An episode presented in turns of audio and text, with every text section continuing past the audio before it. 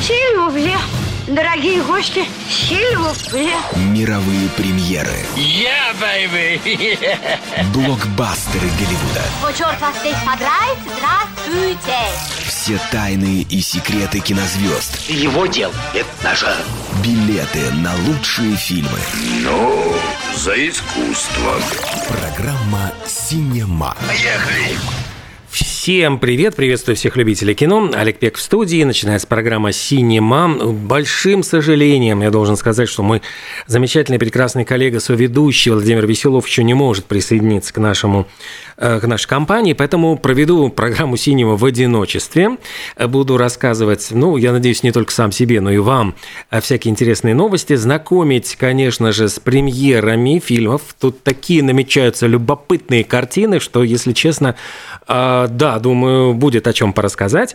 Ну и, конечно, новости кино. У нас, между прочим, будет возможность еще посмотреть и как перед Большим Кристопом картины, которые номинировались на Большой Кристоп. Перед Оскаром будут номини... все фильмы, которые номинируются сейчас на Оскар. Поговорим про премию Бафта. Это такая британская, британский, можно сказать, Оскар, английский смотр киноиндустрии. Ну и я думаю, что давайте начнем с премьер. Что новенького появилось на экранах? Вот совершенно безумная, безбашенная, я уж не знаю, такая черная комедия, триллер, э, бог знает, как определить жанр, «Кокаиновый медведь». Э, картина это, вот я видел пока только трейлер, но трейлер уже произвел там фурор, у него полтора миллиона просмотров на YouTube.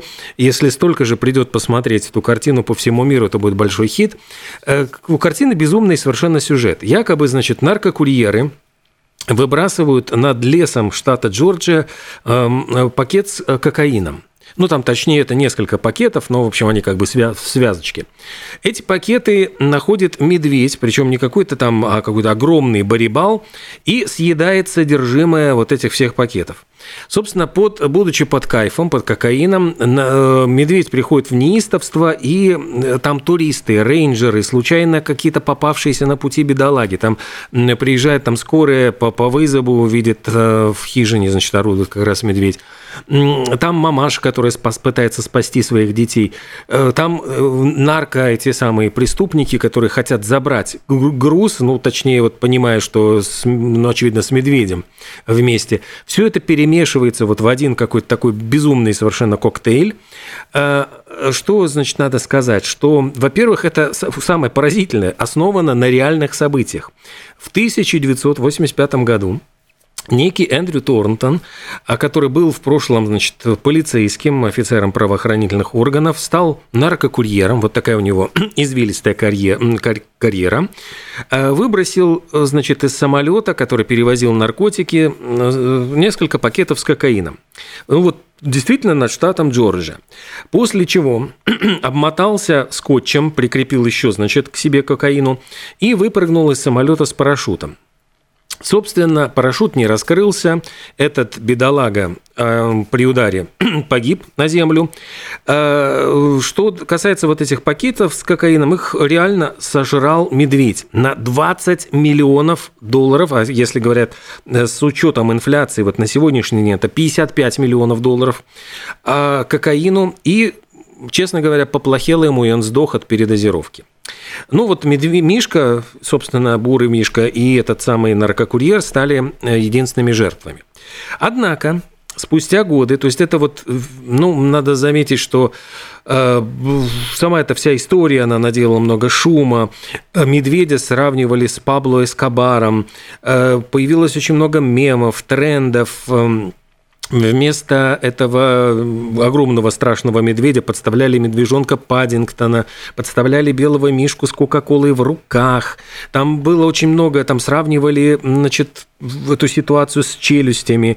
Много всяких было параллелей. И вот решили снимать кино, но что еще поразительно, режиссером этого фильма выступила, значит, как бы сейчас сказали, актерка, бывшая Элизабет Бэнкс – Действительно очень симпатичная такая э, актриса, которая снималась в фильмах, я думаю, что ну, «Три дня на побег», а «Блондинка в эфире», Голодные игры, там она играла как раз эту размалеванную, ну, как злодейку, распорядительницу игр.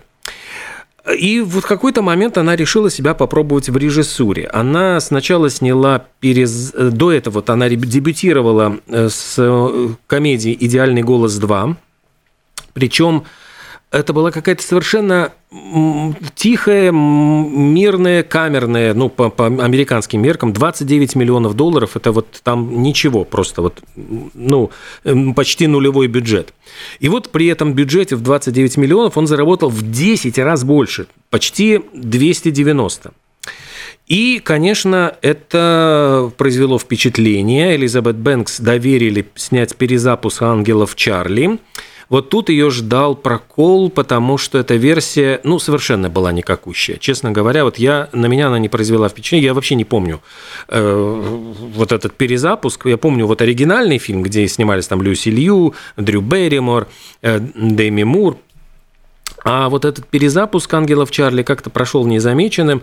Но, тем не менее, вот это третья, по-моему, ее такая большая режиссерская работа «Кокаиновый медведь», она, сама Бэнкс, э, сравнивает, ну, говорит, что она ориентировалась на фильмы братьев Коэн, на Сэма Рейми с его зловещими мертвецами, на Квентина Тарантино – и действительно, вот судя по трейлеру, в фильме очень много таких кровавых, жутких, но при этом смешных моментов. Вот это сочетание как бы кровищи, там, оторванных рук, ног, там, этого медведя, которого, кстати, создавали на студии Бета FX, у нее на счету 6 Оскаров, и она работала над «Аватаром. Путь воды», «Достать ножи. Стеклянная луковица», «Властелин колец», «Лунный рыцарь». В общем, есть чем похвастаться студии, потому что медведь выглядит очень реалистично – Э, бегает, прыгает, кстати, он там лазит по деревьям, то есть спастись от него почти невозможно. Он там бежит на, за этой машиной скорой помощи и на ходу запрыгивает туда. В общем, это реально такая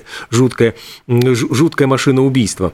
И, как отмечают, это последняя работа Рэя Лиотты. Актер вот скончался не так давно, замечательный, прекрасный американский актер, играл часто гангстеров в фильмах «Славные парни», там многие другие картины. И здесь он традиционно играет злодея, как раз вот э, босса наркомафии, который ждет поставку наркотиков, ну и отправляется забирать их в, этот, в эти лесочки. Так что я думаю, фильм, ну, если вы э, любите такой как бы жанр черной комедии с кровищей, то эта картина доставит вам много удовольствия. Причем забавно для такой интересный рекламный ход – чучело якобы оригинального медведя, я напомню, что это на самом деле медведь создавался при помощи спецэффектов, э, выставлено сейчас в торговом центре Fun Mall.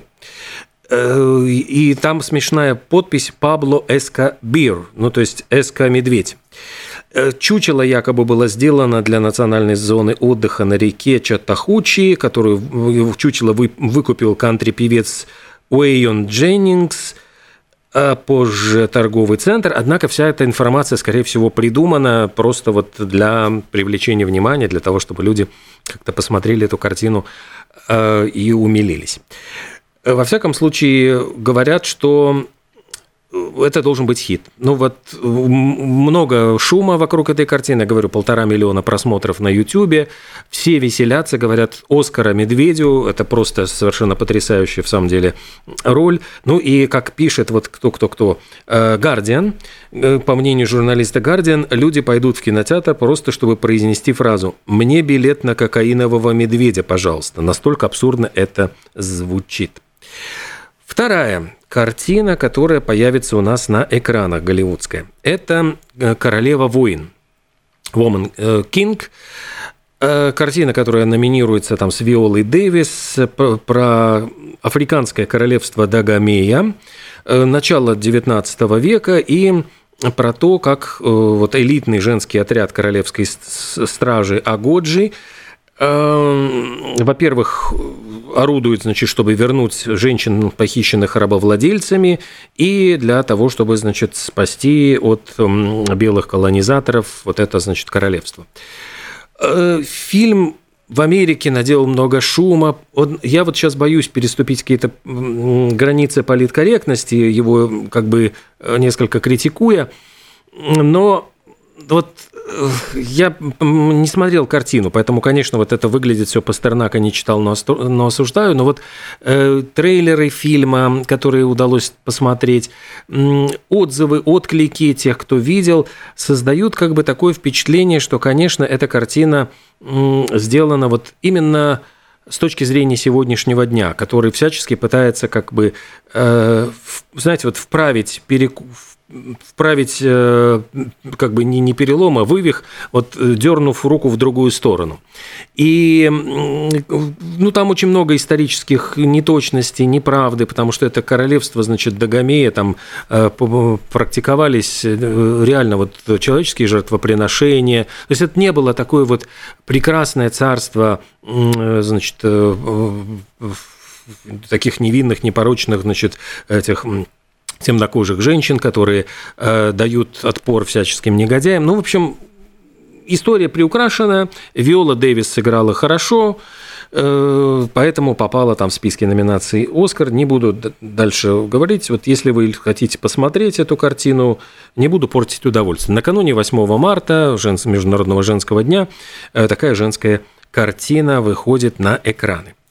Кстати, вот говоря про женщин, вот я смотрю, такие действительно к 8 марта у нас просто выстреливают одна за другой темы на женскую э, э, фильмы на женскую тему «Голубая кровь», ну или «Зилас Асенис», э, картина Уны Целмы. Я в прошлый раз вот очень распинался, потому что я прибежал прямо вот с просмотра вот с выпученными глазами, э, потому что в первый раз вот в принципе на наших киноэкранах я видел картину, которая посвящена вот так очень серьезно домашнему насилию, причем насилию э, такому особому, потому что речь идет не о физическом, скорее, насилии. То есть э, супруг это такой игроман, который все выносит из дома, и который вербально оскорбляет, который достаточно такой вот неприятный человек, с которым очень тяжело находиться вместе под одной крышей, а разъехаться почему-то вот э, главная героиня не, не хочет, не может и не может его бросить. Вот это парадокс, над которым Уна Целма, она и не только режиссер, но и э, соавтор сценария, пытается поразмышлять, потому что вот у главной героини Дианы есть подруга, у этой подруги э, она, я понимаю, на общественных началах ведет такой кружок эм, женщин, пострадавших от домашнего насилия.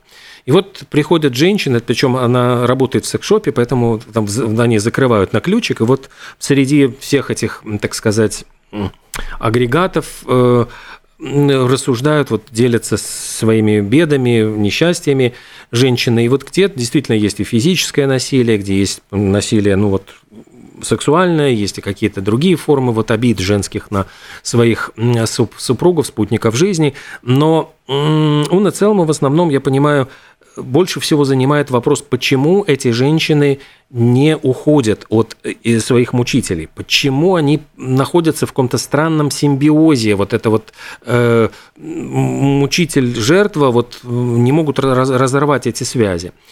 Э, вот я хочу отметить еще, что в самом деле там актерские работы прекрасные, и картина это, э, я считаю, что для ну, вот для того, чтобы поднять эту тему, для того, чтобы озвучить ее, проговорить в обществе, сделать темой дискуссий, это очень важный, мне кажется, момент, ну, не говоря о том, что и сама картина неплохо снята, и э, очень хорошие актерские работы. Это вот наш, вот, можно сказать, самый свежий латвийский фильм.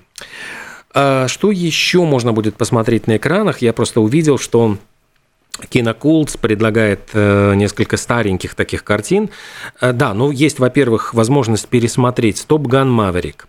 Э, знаете, вот фильм, который шел с успехом, и он один из самых кассовых картин, одна из самых кассовых картин, но тем не менее я хочу просто напомнить, что это реально возможность ну, посмотреть фильм про про летчиков, про военных летчиков на большом экране и вот понимаете, когда смотришь его на, на большом экране, это, конечно, совершенно другое впечатление. То есть вот как будто бы ты оказываешься вот в кабине этого современного сверхзвукового истребителя, и это просто вот э, то, что сносит крышу. То есть это Том Круз как раз-таки настоял, чтобы это были не симуляторы, чтобы это не было...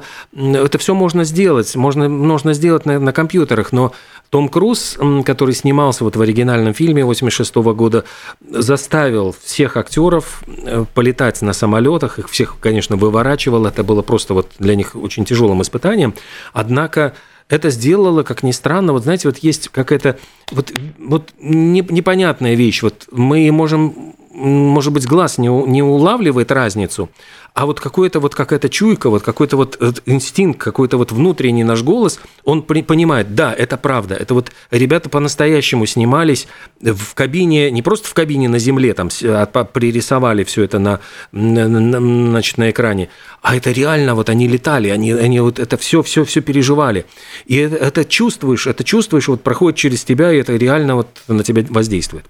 Фильм «Мумия» 99 -го года, страшно представить, четверть почти века назад эта картина э, сделала просто суперзвездой Брэндона Фрейзера, там и Рэйчел Уэйтса, и э, английский актер, я забыл, как его зовут, но который сыграл ее брата, комедийная роль. Ну, шикарно, шикарно. Там э, у меня дома где-то хранится плакат этого фильма, который вот я был в, в таком восторге, что выклинчил э, плакат у, у наших кинопрокатчиков.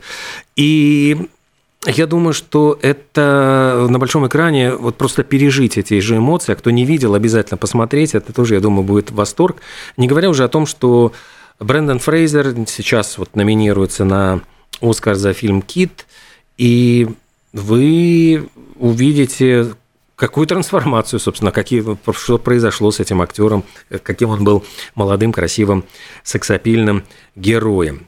Ну и также будет «Элвис», фильм, который тоже номинирован в этом году на премию «Оскар». Мы сейчас поговорим, может быть, когда про «Бафта» я расскажу там, и, ну, он получил Остин Батлер получил награду как лучший актер года. И э, самое интересное, еще можно будет посмотреть на большом экране четвертую часть Рокки. Ох, я хорошо помню, когда э, видеосалоны показывали. Это же была по тем временам, это снималось во времена Холодной войны. 85 год, только, только по-моему, пришел Горбачев, а съемки-то происходили раньше, еще при Черненко – и картина эта, э, конечно же, клеймилась как антисоветская пропаганда, там очень все это, потому что э, Рокки Бальбоа там сражается с э, советским боксером, его сыграл Дольф Лунгрен, Иван Драго, такая машина для убийства просто. И картина эта вот по тем временам, я, я не помню, какой это был год, 87 88 но у нас, когда вот была возможность посмотреть, это народ ломился, потому что мы думали, ну вот сейчас просто открылось окошечко свободы, потом оно захлопнется, и больше мы этот фильм никогда не увидим. Э, замечу, что это самый кассовый фильм во всей вот франшизе «Рокки», если я не ошибаюсь, может быть, даже и у фильмографии Сильвестра Сталлоне, но я вот здесь уже боюсь ошибиться. Э, история, конечно же, сразу все вспоминают о том, как Дольф Лунгрен со всей силы лупанул Сильвестра Сталлоне э, в грудь и э, сломал ему ребра. Ну вот я тут начал разбираться с этой историей, там есть несколько версий. Во-первых, значит, ну, Сильвестр Сталлоне, да, действительно попросил, говорит, давай Дольфу Лунгрену, чтобы все это было ну, как-то не понарошку, а я, если кто помнит фильмы 60-х годов, где там размахивались, прямо видно, что вот актер даже не, не дотрагивается, там э, бьют друг друга очень как-то так, ну, щадя, в щадящем режиме. И вот Сильвестр Сталлоне говорит, давай будем бить друг друга, вот реально лупить. И, короче говоря, когда получил он удар, Сталлоне почувствовал жжение в груди, но не обратил сначала внимания. Вечером ему стало плохо, э, трудности с дыханием. Вызвали скорую, отправили в больницу. Выяснилось, что у него какое-то бешеное кровяное давление. На самолете его доставляли из Ванкувера в больницу Святого Джона в Санта-Монике. Четыре дня Сталлонушка провел в реанимации, ну вот это все рассказывают, что потому что он так сильно ударил его в грудь, что сердце ударилось о грудную кость, начало расширяться, перекрыло кровоснабжение, ограничило приток кислорода по всему телу. И якобы вот эм, так вот случилось, что у него чуть ли не э, сердце там остановилось. И когда, ну вот описывал сам Сильвестр Сталлоне, когда он обратился в страховую компанию, э, те просто э, удивились и сказали, что это вообще-то травма больше похожа на травму при лобовом столкновении, когда рулевое колесо бьет вас в грудь. А, а, может быть, вы попали, говорит, все-таки в а, автоаварию, они на съемках пострадали. И тогда Сталлоне якобы ответил, а вы видели Дольфа Лунгрена? Это же настоящий грузовик. Это и было лобовое столкновение. Вот после этих слов якобы страховая компания удовлетворила иск. Э, вот как сам Дольф Лундгрен, его начали расспрашивать об этом инциденте, интервью «Гардиан» было, причем совсем недавно, в 2021 году. И Лундгрен вообще заявил, говорит, а я не помню этого инцидента. Мы, когда снимали эти 15 раундов, мы снимали там в течение трех недель по 8 или 12 часов, лупили друг друга, там было несколько тысяч ударов. И я уже не помню, было такое, не было такого. В общем, говорил он, что дублеров и каскадеров использовали редко. Можно, ну, они сразу договорились, что да, вот, ну, будут бить со всей силы, а как это говорят, буду бить аккуратно, но сильно, говорил Папанов в фильме «Бриллиантовая рука». Примерно вот так же, вот, собственно говоря, и происходило все на съемках. А, ну и говорит, что у нас было без обид. Мы сразу договорились, что вот так, вот, мол, так.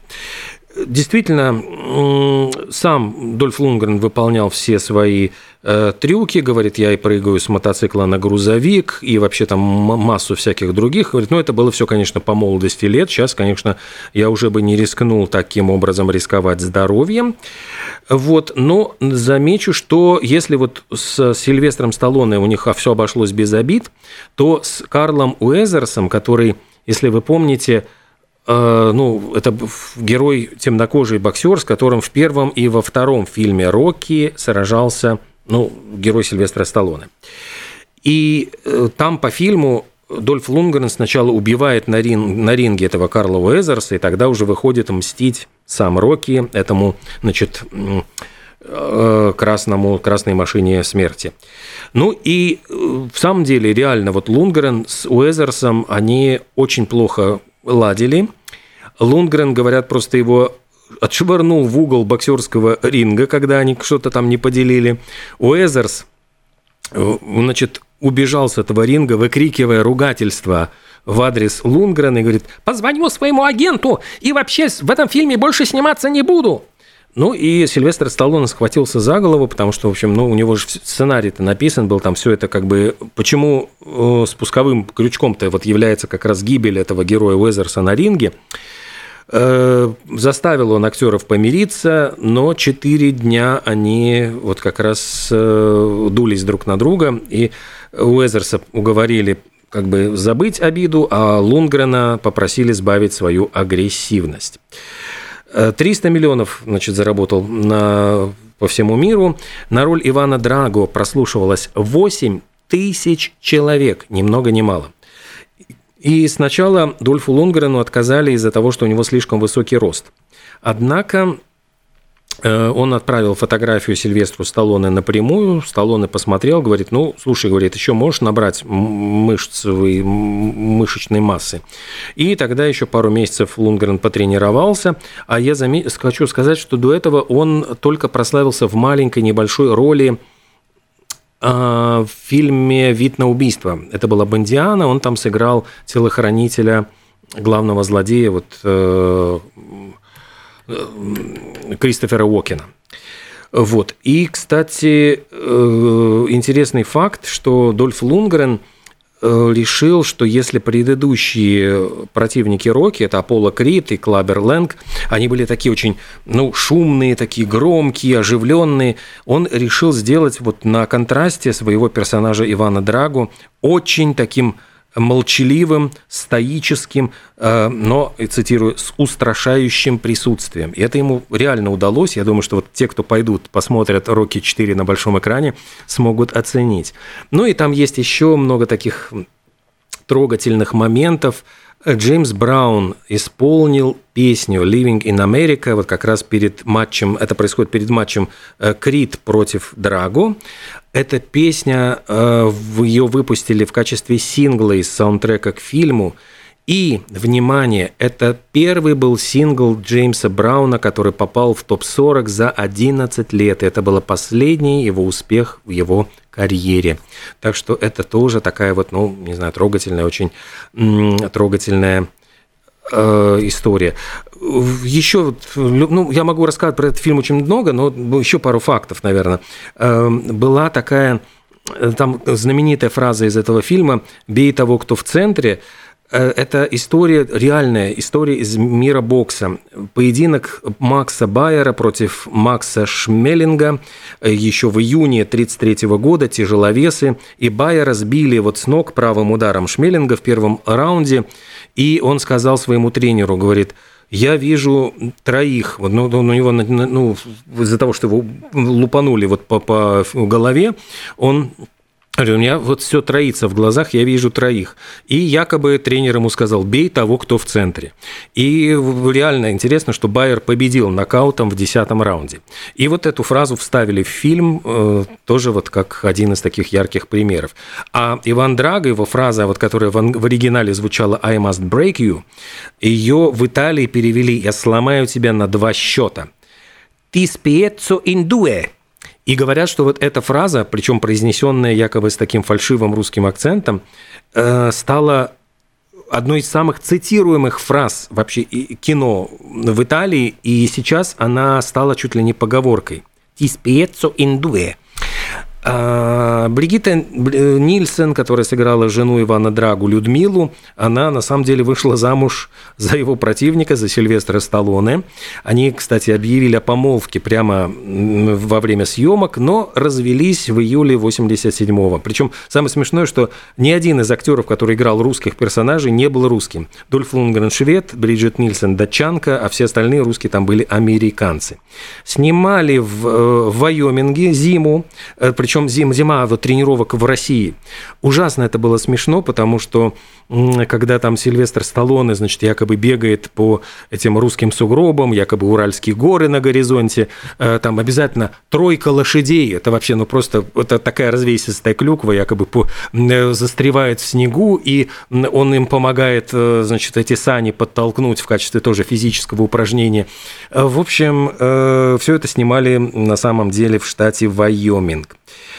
Э, да, ну, Слушайте, давайте я уже э, могу, я чувствую действительно, что э, я увлекся этим рассказом, потому что Дольф Лунгрен, кстати, в это время встречался с певицей и актрисой Грейс Джонс, и говорят, что как раз-таки, когда снимали эти все ну, вот, «Рокки 4», он с ней тусовал, и приходил, прямо у них была очень насыщенная жизнь, и они постоянно где-то тусили на каких-то вечеринках, а по ночам э, все ночи якобы у них были полны любви, и он приходил совершенно не выспавшимся э, и говорил, что в теории это здорово, дескать, вот сначала тусить, а потом э, в постели развлекаться с Грейс Джонс, но когда утром приходится вставать и драться с Сильвестром Сталлоне, это уже не кажется таким веселым занятием. Так, ну, давайте вот все-таки... Пере... Ну, Крид 2 – это был прямой сиквел, потому что у нас Крид 3 покажут еще тоже на киноэкранах. Э, так что это прямо такая целая франшиза началась с этого. Ну и что, что, что еще? Собственно говоря, парочку, наверное, может быть, я вам расскажу новостей, сколько там успею. Э, собирались мы, кстати, про Бафтер поговорить, я уж не знаю, сейчас получится или нет. Очень трогательная новость пришла, значит, из Америки. Там вместе сошлись актерский состав трилогии «Назад в будущее». Это был такой конвент в Портленде, и все-все-все. То есть это были Майкл Джей Фокс, который сыграл Марти Макфлая. Он же сейчас э, с Паркинсоном, у него там очень тяжело, он уже не снимается. Кристофер Ллойд, он тоже старичок-старичок, то есть он уже практически вот э, отошел от кино. Ну, доктор, собственно, док э, из этого фильма. Том Уилсон, то есть там это вот такая трогательная история, а фотографии выложила Леа Томпсон. Ну и картина это, конечно, в свое время наделала много шума, трилогия выходила с 85 по 90 год, это почти миллиард долларов она собрала, и э, просто, конечно, ностальгия для тех, кто застал те времена. Актер Орландо Блум рассказал о том, что хочет вернуться во франшизу «Пираты Карибского моря», снова сыграть Уилла Тернера, говорит, что в конце концов «Хоббит» Хоббит ему подарил возможность вернуться к образу Леголаса. Ну и говорит, я бы хотел посмотреть, как Уилл вырос, возмужал, каким он был бы сегодняшним, вот как, как бы он выглядел сегодня.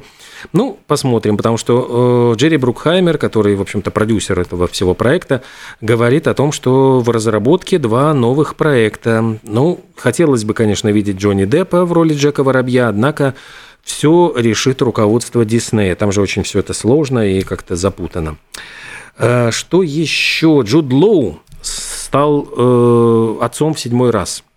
Он сейчас живет с Филиппой Коан, у них родился, сейчас скажу, кто-кто-кто, э, у них вот есть старший малыш, он родился в 2020 году. Ну и вот пол второго малыша не разглашается. Говорят, что Джуд Лоу не афиширует свою личную жизнь. А я напомню, что актеру 50, ему, его жене 35. В общем, они как-то очень тихонечко поженились в 19 году. А кроме двух детей в этом браке, у него есть три ребенка от первого брака с Эдди Фрост, причем уже старшему 26 лет, э, сыну Раферту. Есть два внебрачных ребенка. Ну, про что? Про новую игрушку, про ремейк. Просто я не хочу даже, просто это сердце мое разрывается от, от горя и печали. Был прекрасный фильм с Пьером Ришаром. Э, это была какая-то вот неземная совершенно история про чудака-неудачника, которого как игрушку продают, э, помещают в семью миллионера, где он должен развлекать его сына. Ну и пересняли, ну вот ничего святого у людей нет, просто вот плюнуть им хочется в лицо за такое издевательство.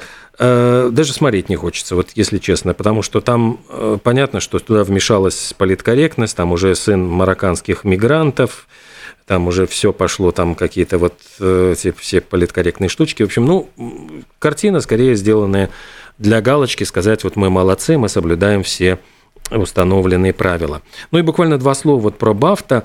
Э, там стала триумфатором картина немецкая на Западном фронте без перемен. Она получила 7 наград, причем говорят, что это э, рекорд для фильма не на английском. То есть это, в принципе, удивительный момент. Э, в прошлый раз, по-моему, э, такого, такое было с фильмом «Синема Парадизио». Это, это в 1988 году э, получил 5 премий Бафта, а сейчас 7. Кроме того, кстати, документальном кино получил фильм «Навальный». Ему дали картину э, Кейт Бланшет и, и Остин Батлер. Они получили за роль, кстати, вот реальных людей Элвиса Пресли в фильме «Элвис» и э, в фильме «Тар». Она сыграла реально существовавшую, существовавшую женщину-дирижера. Вот. Ну и что еще? можно рассказать. Сейчас, секундочку, секундочку. Значит, фильм Бан, э, «Банши и Ниширина», он получил второе по величине количества наград за вечер.